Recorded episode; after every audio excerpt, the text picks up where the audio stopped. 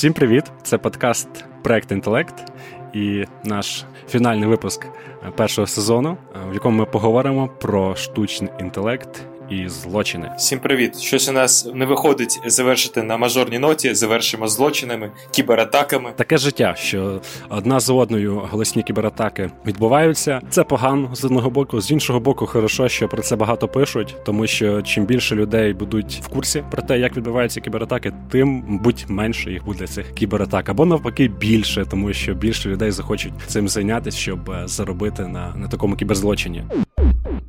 Насправді більшість кіберзлочинів вони доволі просто і банально робляться без якихось суперскладних алгоритмів, машин-лернінга і так далі. Тобто, це дуже часто соціальна інженерія, якісь елементарні речі, щось, що маскується під робочу переписку, щось із якимось вкладеним документом з макросом, наприклад, як це було у випадку із зламом енергетичних організацій українських, як е, Прикарпаття Обленерго, наприклад, коли зробили розсилку, нібито від керівництва із документом. Оператори це відкрили і надали доступ до внутрішніх систем хакерам. Взяти найбільш нашумівшу атаку над Петя, вона теж була ну, вона була доволі непростою у технічному плані, але починалася вона із серверів е, компанії київської, яка робить софт для бухгалтерської звітності, і зламавши сервер апдейтів цієї компанії, потім уже зловмисники проникали на комп'ютери всіх всіх організацій в Україні і потім робили, що хотіли у їх внутрішніх мережах. Тобто е, такі от найбільш резонансні атаки, вони робляться давно перевіреними зовсім не футуристичними методами. Але у нас же сьогодні тема е, така направлена в майбутнє. Як штучний інтелект використовують кіберзлочинці? Давай почнемо з такого ось е, найпростішого прикладу самська соціальна інженерія, де люди обманюють людей. Технологія, де кожен може прикинутися по суті ким завгодно і наплести що завгодно. Е, ти чув про кейси, де така технологія вже дійсно створила якусь якийсь прецедент, такий серйозний, грошовий чи політичний? Я пам'ятаю, що коли з'явилися тільки діпфейки, це здається рік 2016, коли вони ще були такими зовсім не хайрезними, але вони всіх дивували: вау, дивіться, можна зробити чуже обличчя і вкласти йому там якісь слова. Пам'ятаю, що всі тоді почали писати колонки масово, що о, це майбутнє, страшне майбутнє, в якому можна буде згенерувати будь-яке відео, нікому не можна буде повірити. Але ось роки йдуть, а таких відео, які дійсно обманули велику кількість людей, ну якось не траплялося. І з такого, що дійсно спрацювало із діпфейків в великих масштабах, можна, мабуть, пригадати випадок, коли зробили діпфейк із е, Ненсі Пелосі. Це здається спікер якоїсь із палат парламенту американського від демократів. Е, там із нею зробили якийсь діпфейк, в якому вона якісь речі, нібито говорить, яких вона не говорила. І Фейсбук був змушений його видалити, так тому що якийсь великий охват це набрало. It was very, very, very strange. Я пам'ятаю приклади таких прям дуже крутих діпфейків, які якраз були показовими діпфейками. Це коли BuzzFeed зробив е, діпфейк із Обамою, в який там розповідає про небезпеку діпфейків. Це коли нещодавно BBC випустили. Ну вони не просто діпфейк, вони прям зробили там круту комп'ютерну графіку. Привітання від імені королеви, в якому насправді була не королева, та а акторка, яка відпускала там зовсім не королевські жарти, якісь підколки, там потім танцювала на столі. Е, дуже багато людей потім поскаржилися британському регулятору, мовляв, що це таке, що це за знущання над королевою. Like many of you, when I wasn't settling down with my husband to Netflix and Phil, as I like to call it, I was perfecting my moves for TikTok. Якщо говорити про такі грошові кейси, то у Англії CEO одної енергетичної компанії йому хтось подзвонив говорячи голосом його угорського постачальника, і він перевів йому 220 тисяч євро, просто як переказ за послугу, якої, звичайно ж, не було. Угорський постачальник теж був дуже здивований. А хтось, використовуючи, можливо, навіть відкритий софтвер, отримав таку ось вигоду. Як справді, що ми говоримо про використання чиєїсь особистості е, для того, щоб розсилати ось такі ось е, повідомлення, голосові повідомлення, робити дзвінки, фотки, це називається фішингом. І насправді е, це така популярна штука. Тобто, часто вам, наприклад, писали колись там у Фейсбуці чи ВКонтакті, ой, мене там зламали, мене зламали, з мого там імені щось вам відсилають. Насправді такі атаки вони робляться ось дуже простим способом, тобто просто хакається, або робиться дублікуючий аккаунт, і вам розсилається щось, ви клікаєте, купляєте, скачуєте віруси і так далі. Але якщо використовувати боти, які працюють з машинним навчанням, які генерують тексти машинного навчання, може з вами спілкуватися, де фоточки більш реалістичні і так далі, і профіль більш реалістичні. Є компанія, яка на цьому спеціалізується, ZeroFox, і вони зробили такі тести, показали, що якщо звичайні фішинг методи дають там 5-14% точності кліків, то їх методи дають 45% точності. Тобто майже половину людей клікає на ці автоматично згенеровані повідомлення. Вони таргетувалися у Твіттері, і у них це вийшло дуже дуже добре. Це дуже потужний інструмент, тому що він дає можливість масштабувати всі ці зусилля. Тому що одна справа, коли у тебе сидять оператори і ведуть е, цю переписку вручну, і інша справа, коли це більш-менш розумний чат-бот, який може аналізувати, що йому відповідають, і він може вести паралельно сотні, можливо, й тисячі таких переписок. Ще один очевидний е, напрям застосування складних алгоритмів у кіберзлочинності це власне злами, хакінг. І поширення malware. Тобто, з якими проблемами зустрічаються кіберзлочинці? Це така собі вічна е, гонка озброєнь. Тобто вони роблять свої якісь задачі, представники поштових сервісів, кіберполіції різних країн,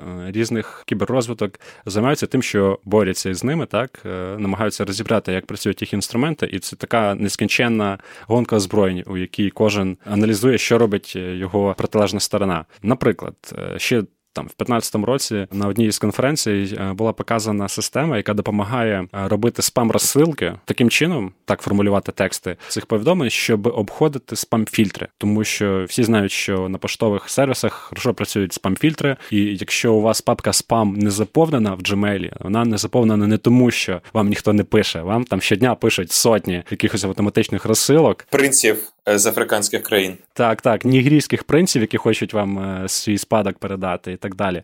Просто всі ці розсилки дуже хорошо детектять алгоритми в даному випадку Google, якщо ми говоримо про Gmail або інших сервісів, тому що ж не дарма там сидять розумні люди і запрограмовують ці фільтри. Але точно так же сидять доволі неглупі люди, які заробляють на цих спам-розсилках, і для них це прям дуже важливо вміти таким чином генерувати ці тексти. Тобто ти не можеш написати однаковий текст і розіслати його на мільйон імейлів, тому що дуже швидко поштова система побачить, що це імейл скам. Е, таким чином.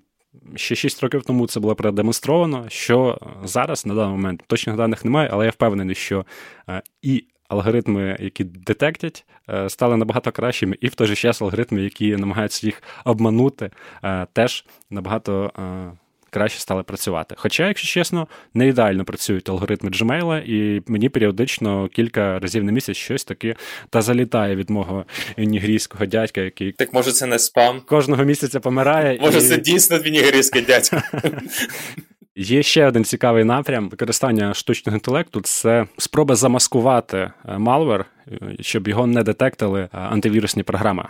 Теж кілька років тому на одній з конференцій з кібербезпеки був показаний такий інструмент, який практично до нуля знизив відсоток знаходження цього малвера, а конкретно під Android. Тобто така ем, популярна онлайн-платформа VirusTotal, ви можете туди скинути файл чи URL будь-якого файлу чи сторінки, і там сотні антивірусів перевірять те, що ви скинули. Так ось з допомогою спеціального інструменту AVPass, ну, типу антивірус Pass, так таким чином змінили софт, що його не детектив жоден е, із е, активних на той час антивірусів. Звичайно, що потім це якимось чином уже внесли ці бази, але в тому ж і суть цих алгоритмів, що вони будуть модифікувати кожного разу по-різному, таким чином, щоб на даний момент це не детектили. В цьому, до речі, фішка всіх цих е, способів, що вони не вічні, але вони і не повинні бути. Якщо ти розробив якийсь інструмент, який через кілька місяців пофіксить ті вразливості, які він використовує, це все не має сенсу, поки ти його використовуєш прямо зараз. Він працює, ти вирішуєш свої задачі, ти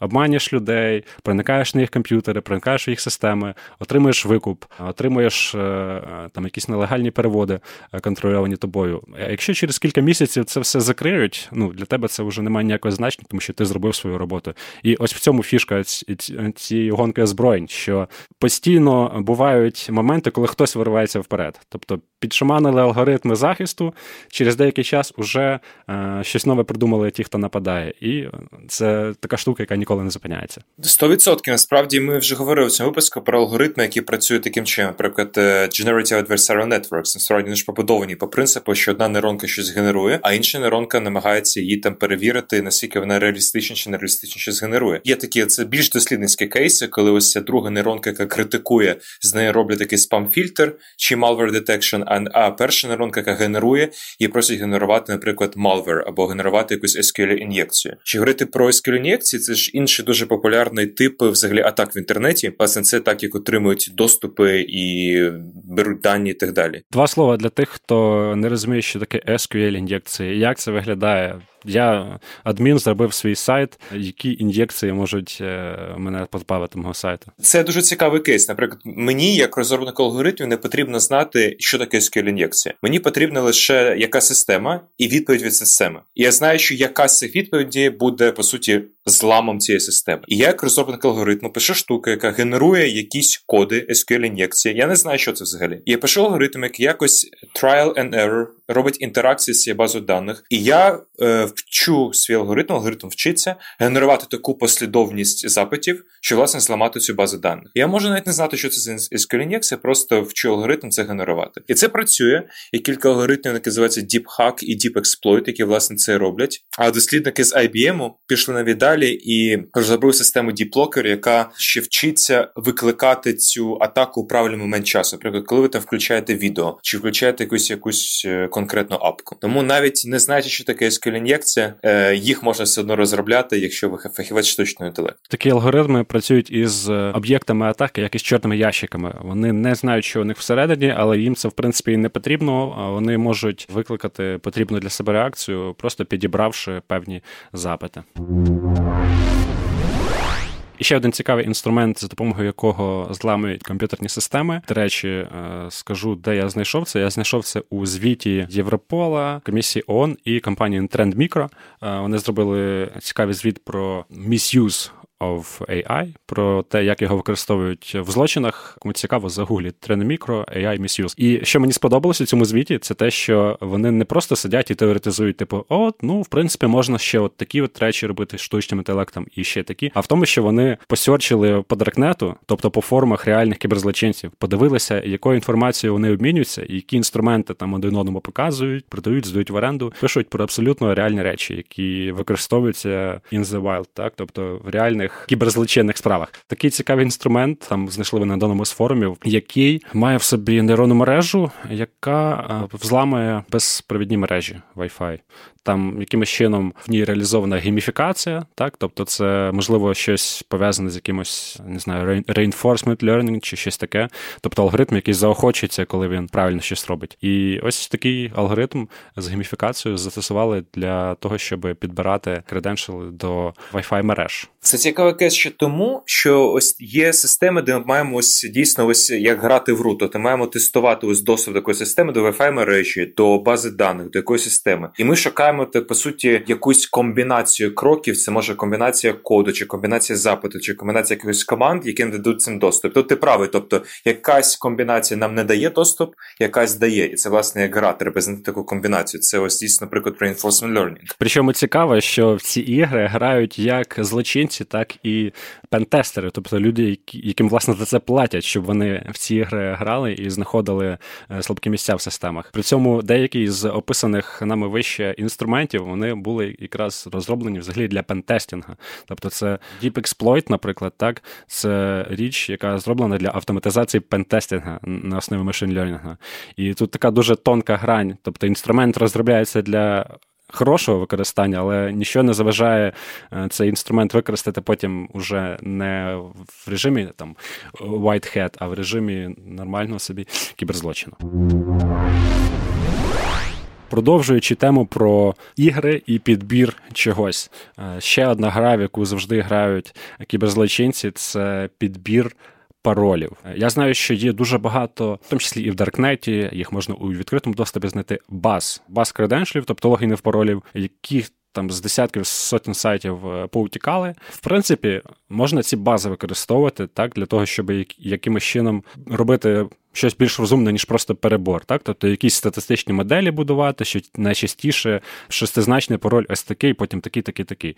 Е, але наскільки я знаю, тут теж використовують штучний інтелект. Е, розкажи, що ти знаєш, Саша, як е, штучний інтелект може допомогти прискорити перебір паролів? О, тут фішка в тому, дійсно, що якщо, наприклад, навіть у тебе є ця база паролів, в принципі, все, що ти можна зробити, подивитися на яких сайтах, наприклад, якщо тебе є трошки більше інформації про людину, ну що на таких-то сайтах такі-то люди, там чоловіки жінки, діти, неважливо з такого-то міста, роблять найчастіше такі-то комбінації, такі-то правила паролів. І це, в принципі, такий був state of the art. І фішка в тому, що нейронки, наприклад, ось GAN, Generative Adversarial Networks, про які ми вже говорили, вони можуть, не знаючи цих правил, тобто просто маючи ось цю базу даних паролів, навчитися генерувати нові паролі таким чином, що вони будуть підбирати набагато їх швидше, ніж за правилами. Тобто тут фішка в тому, в чому такий breakthrough. Е, нейронка, просто маючи дані, вивчила таку послідовність підборів, яка працює краще, ніж людські правила, які хакери собі там придумали.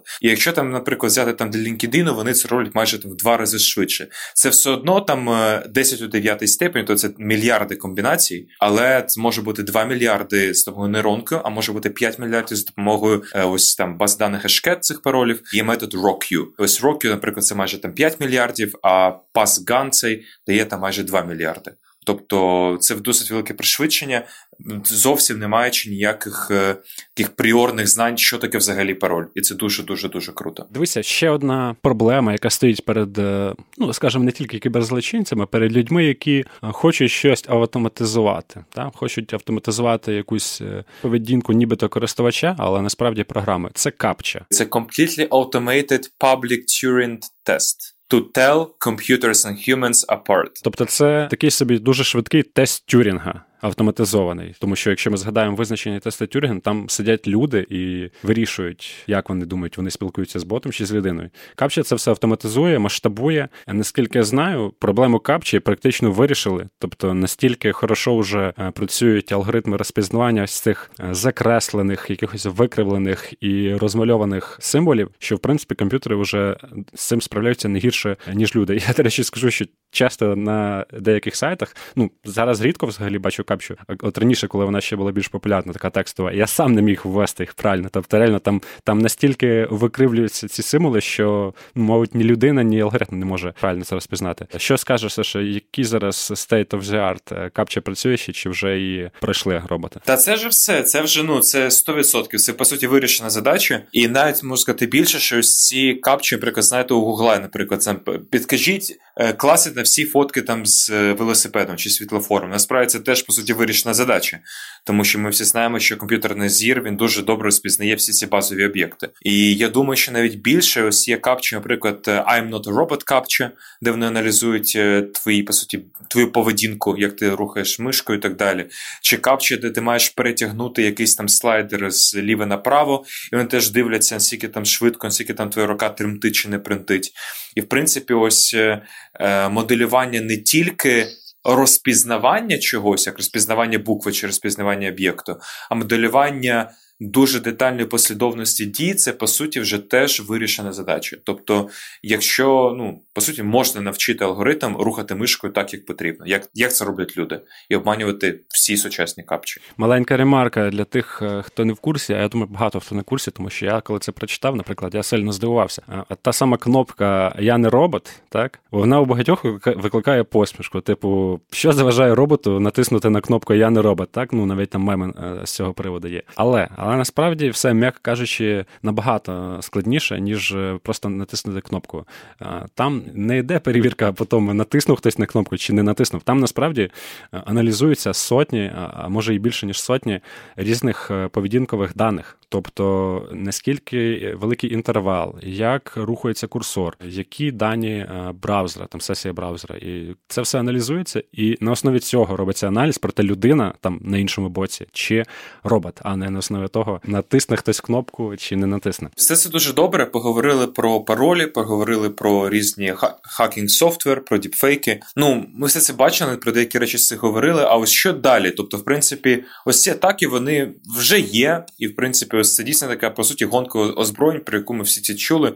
Просто сьогодні поговорили трошки там про інші методи. А яким ми можемо знайти атаки, які зараз ще. Можливо, навіть не дуже актуальні, але можуть бути актуальними однозначно через 3, 5, 10 років. Судячи з того, що що ми з тобою насерчили, готуючись до випуску, то ось цей AI-assisted е, злочинність, вона ще в такому в дуже початковому етапі. Тобто, якщо подивитись на більшість задач, які стоять перед е, зловмисниками, е, для них поки що вистачає тих алгоритмів, які є. Наприклад, знайти, е, розіслати комусь фішинг, точно таргетувати. Ну, все одно це робиться руками, тому що коли ти конкретного менеджера хочеш обманути, ну ти не будеш йому слати текст згенерований нейронкою. Це краще зробити вручну. Якщо ж говорити про якісь великі масштаби, там уже може це допомогти. І мені здається, що це якраз такий перший і очевидний е, напрям, де це буде рости і масштабуватися. Це спам-розсилки. Починаючи з того, що їх уже оптимізують, їх тексти оптимізують, щоб обійти спам-фільтри. Так? Але обійти спам-фільтри це лише одна з підзадач. Набагато складніша і важливіша задача це обійти е, різні фільтри у голові у адресата. Тобто, таким чином написати текст, таким чином підібрати вординг, щоб людина дійсно повірила. Крім того, якщо трохи детальніше почитати про те, як працює спам, він не просто так пишеться, наприклад, інколи неграмотно. Так, якщо ви читали ці листи, ви могли здивуватись, типу, блін, хто взагалі може на це повести? Тут же помилка на помилці. В цьому теж є пояснення. Тому що таким чином дійсно відфільтровуються занадто розумні люди, які не повірять, які не пришлють е, гроші на карту. Це дійсно працює як, як, як такий собі фільтр. А тепер давайте додамо сюди розумного чат-бота. Уявимо, що це все обробляють не оператори цих спам-центрів вручну, е, які ведуть переписку, а чат-бот, який хорошо навчений на тисячах різних переписок, який дуже швидко і точно може аналізувати те, що йому е, шлють у відповідь, категоризувати так, якось кластеризувати, ага, цей юзер у нас явно повівся. Він явно повівся, і основуючись на тому, що ми раніше вже бачили в переписках, зараз уже прямо зараз треба йому там скидати банківський рахунок, на який треба скинути гроші, щоб отримати там спадок, наприклад, від свого нігерійського дядька і так далі. Тобто, по суті, це те, що роблять хороші білі е, чат-боти в для нормального бізнесу. Так, вони працюють в цій воронці, роблять, е, обробляють лід, поки там не, не доходить мова до, до продажу, наприклад наприклад.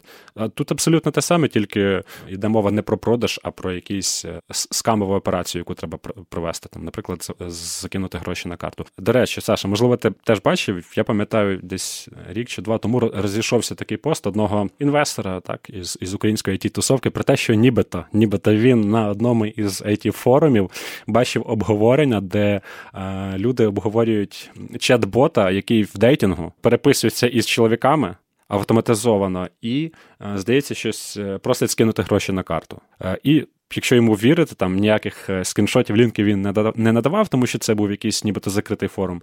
Е, але е, доволі непоганий був у нього succession rate, тобто доволі високий відсоток людей дійсно скидали гроші на карту одинокій дівчині, яка хоче познайомитись, хоче переписуватись, але от прямо зараз їй треба трохи скинути на карту. Я, до речі, в це цілком можу повірити, тому що взагалі дейтинги це ще одна, якось ми незаслужено обійшли цю тему, а там насправді дуже багато чого є для кіберзлочинців. Починає починаючи з того, що ну на багатьох дейтингах там здається, от Ешлі Медісон навіть був такий а, е, нашумівший сайт, який навіть позиціонувався чомусь таке, обрали для нього дивне позиціонування, скандальне, типу місце для для інтриг на стороні. Щось таке. Вони їх ще потім зламали. Всі логіни, паролі, все все у відкритий доступ. Тобто це був повний фейл. Ось, але що цікаве, звідти виловили журналісти, це те, що а, е, там здається типу 900 від 90% е, жінок, ну тобто нібито жіночих аккаунтів, це були боти. Це були просто боти, які писали, які заходили на сторінки чоловіків, які щось їм писали, типу Привіт. Ось це все для того, щоб е, підвищити активність, щоб е, зімітувати цю активність. Ось і я думаю, що на багатьох дейтингах це дійсно так і працює. Говорячи про одиноких чоловіків, не знаю, можливо, наші едітори ці виріжуть потім, коли будуть реагувати. Але ще таке класний кейс, наприклад, OnlyFans. Насправді, якщо говорити говорити говорити про діпфейки і так далі. і так далі, Можеш нагенерувати по суті моделей будь-яких статей, прифотошопити автоматично різні тіла і продавати це онлайні. І робити таким чином digital only fun celebrities, які будуть свої підписки продавати одиноким чоловікам чи жінкам. Дивлячись на те, на якому рівні розвитку зараз діпфейки, мені здається, це може мати е, цільову аудиторію е, чоловіків, які дуже погано бачать. Тому що ну реально. Там можна побачити багато реальних фоток, і мені здається, очевидно, що щось згенероване.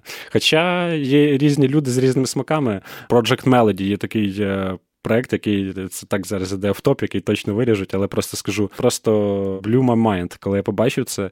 Це віртуальна персона, яка має аккаунти е, на Твічі, на Ютубі, е, в Твіттері, е, на на OnlyFans, здається, ні. Здається, на на Чатурбейті, там де робляться стріми, і потім викладається це на на Pornhub. Коротше, це віртуальна персона, така анімешна, анімешного вигляду. І на стрімах там використовується, я не знаю, як це точно називається технологія. Я бачив, що от на твічі таке роблять стрімерші, вони на себе надягають спеціальні костюми із датчиками, і потім це вже на стрімі е, накладається на них ефект, і вона може це як скін, як певний скін. Вона може бути в різних образах, це все може переключатись там.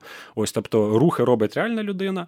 А на екрані у е, тих, хто дивиться це у глядачів, там показується те, що ти е, налаштуєш, тобто якась віртуальна персона, там лялька і так далі. І от вона в образі такої анімешної лолі збирає гроші, збирає донати вона входить в топ, е, здається, в топ 200 популярних е, акаунтів на Порнхабі. І там навіть я взагалі чому про це дізнався, що там був е, конфлікт у чуваків, які ведуть цей акаунт, так і художника, який для них намалював ескізи, 3D-модель всього цього. Вони там якось з ним не розрахувалися чи не передали права авторські на, на ось ці штуки, які вони потім модифікували. Я подивився це просто ого. Можна навіть так, тобто купити 3D-модель е, і потім її стрімити і заробляти на донатах. Виявляється, можна. Ще один цікавий е, напрям для використання е, фейків е, з допомогою штучного інтелекту це обхід систем верифікації. У тому ж звіті Trend Micro, який я читав, там згадується випадок. Ну, всі знають, що щоб отримати новий аккаунт в банку, так, в банківській системі якийсь, обов'язково потрібно якимось чином показати свої документи, свої ID, ну і свою фотографію. Ну, взагалі, по-хорошому, там треба фізично прийти в банк ногами, але здається, в деяких країнах можна це робити дистанційно, але все одно потрібно показувати свої документи. Так от, вже були зафіксовані випадки, коли в прямому ефірі під час відеодзвінка із співробітником е, служби безпеки банку показувались фальшиві ID. Тобто фальшиві ID е, і обличчя відповідно теж було змінене. Це звучить супер футуристично. В принципі, це виглядає як слабке місце. Тобто, людина, яка просто веде відеодзвінок, вона ж не підготовлена, вона ж не знає, що це може бути там діпфейк з нею говорити. І ну, це прям супер футуристично звучить. Я не впевнений, що це е, очевидна якась штука для систем безпеки. Тобто, що там умовно в якомусь приваті чи е, в іншому банку сидять і думають, так обов'язково нам потрібно систему е, детекції фейків додати в наші відеодзвінки дзвінки всім менеджерам. Ну, ось така цікава штука.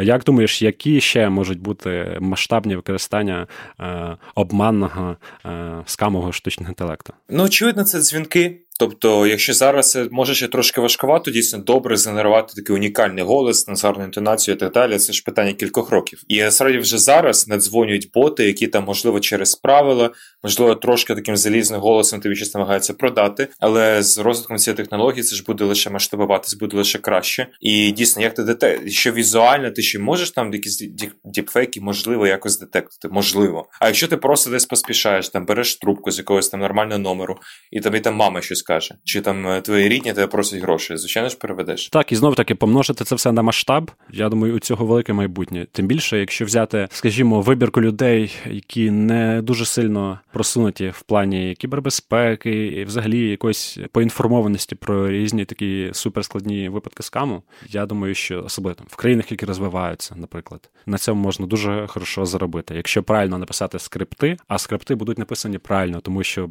робиш невелику вибірку, на ній перевіряєш перевіряєш, робиш АБ-тести, дуже швидко сформовуються в тебе правильні сценарії. У тебе хороший досвід, я бачу. Я думаю, що за цим велике майбутнє темного незаконного it е, бізнесу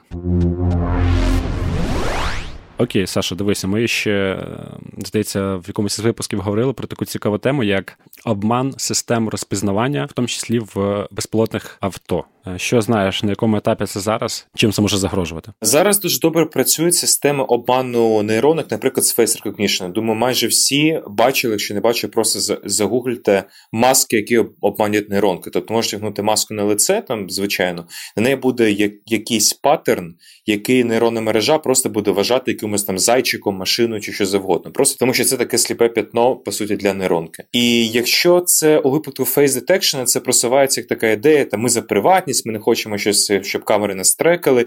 І це може, в принципі, мати сенс, і воно дійсно має сенс. Але від, якщо почнуть люди ходити на вулицях, де усюди є машини з цими нейронками, які по суті autonomous driving, тобто це машини, які керуються цими нейронками, і вони будуть бачити людей, де їх немає, і навпаки, не будуть бачити людей, а вони там є, переходять дорогу. Це ж по суті, ну це дуже серйозна небезпека. І е, це, по-перше, небезпека для життя людей, звичайно, в першу чергу. І по-друге, якщо це ж можна робити атаки на цілі компанії. В принципі, світ рухається в сторону цих е, автоматично керованих машин, і можна буде цілі компанії таким чином е, атакувати. Погіршувати їх репутацію, бренд, оцінку на ринку і так далі. Це дуже серйозна штука. Такі темі використання штучного інтелекту для чогось поганого є. Є реальність, та те, про що ми говорили, це те, як це використовується зараз. Насправді, ну зовсім не футуристично, не круто. Сидять хакери і просто використовують куплені в Даркнеті програмки для того, щоб швидше, ефективніше там ламати якісь системи. Тобто, все те, що і раніше було, просто трошки потужніші інструменти. Так а разом з тим можна часто побачити якісь дуже цікаві речі, які е, поки що не в полі використовуються, поки що в лабораторіях, але вони прям дуже круті, футуристичні. Е, хочу порадити, наприклад, е, такий колектив е, вчених із Ізраїля із університету Бен-Гуріон. Можете по ключовим словам загуглити і знайти просто десятки їх шалених дослідів, в яких вони проводять proof of concept дуже цікавих атак. Із останнього, із такого, що нашуміло це в минулому році було, вони навчили здається, чи нейронку, чи якийсь подібний алгоритм, що робити. З допомогою спеціального мікроскопа, чи телескопа, точніше, е, який знаходиться в сусідній будівлі, через вікно е, направлений цей телескоп на лампочку розжарювання в іншій кімнаті, ну в кімнаті, на яку власне проводиться атака. І цей мікроскоп уловлює дуже дрібні коливання, коливання скла лампочки, які обумовлені звуками. Тобто люди говорять, Ось я зараз говорю, тут лампочка знаходиться, і вона якесь мікро, мікроколивання від цього має. Там, Якщо вимкнути музику, теж буде там мікроколивання якесь. І от вони навчили прилад е, знімати ці е, коливання дистанційно і їх дешифровувати. Тобто вони відповідно його навчали. Вони е, різні звуки вмикали, е, фіксували ці коливання, ну і відповідно навчили в, в іншу сторону е, розшифровувати це. Так ось е, їм вдалося це на відстані кількох десятків метрів, правда, доволі близько. Настільки точно це робити, що дешифровані звуки вони змогли, якщо це е, була мова, чи люди щось говорили, то вони змогли дешифровані звуки закинути потім в Google Translate і отримати правильний текст. Ну тобто, ясно, що людським вухом вони теж могли розпізнати цей текст, але навіть для комп'ютера це було е, доступно. Більше того, музика, яка грала в кімнаті, змогла е, змогли вони задетектити через Shazam. Ось рекомендую подивитися інші дослідження цих науковців із інституту Бенгоріона. От подібні речі вони просто вигадують ледь не там на кожну конференцію. Я знаю ще один такий зловісний кейс. Він може не настільки страшний, як ти кажеш, але теж цікаво про такий remote моніторинг людей. Насправді, ми думаю, знаємо, що, наприклад, е, може деякі хвороби дихання розпізнавати в принципі з камери. Якщо там важко дихаєш, як твої груди підіймаються, чи там пульс рахувати з обличчя. Але є технології, які по суті через е, через відображення Wi-Fi сигналів у закритій кімнаті, ти можеш, по суті, через кімнату, через стінку трекати людей, трекати, як їх як вони поводяться, і по суті слідкувати за людьми таким чином. І я раджу подивитися TED Talk Діни Кадабі, де вона про це більше більше говорить, і про те, як розпізнавати хвороби деякі через стінку. І це таке дуже дуже сильне викриття приватної інформації, яке може використовуватися, наприклад, для шантажу, чи, наприклад, для позбавлення страховки, якщо там хтось е, побачить, що у тебе там якась дуже серйозна хвороба Це теж такий crazy case, який дійсно існує лише там в вигляді proof концепту, але він показує, що це реально. Мені інколи здається, що краще такі от crazy кейси, всі ці proof of concept не читати взагалі, тому що почитаєш їх е, підряд е, кілька штук і просто страшно жити. Тому що ну ти не можеш якимось чином закритися, ти не можеш перетворити свою квартиру да, в клітку Фарадея, щоб ніхто не міг там нічого прослухати, ніяких е, каливань.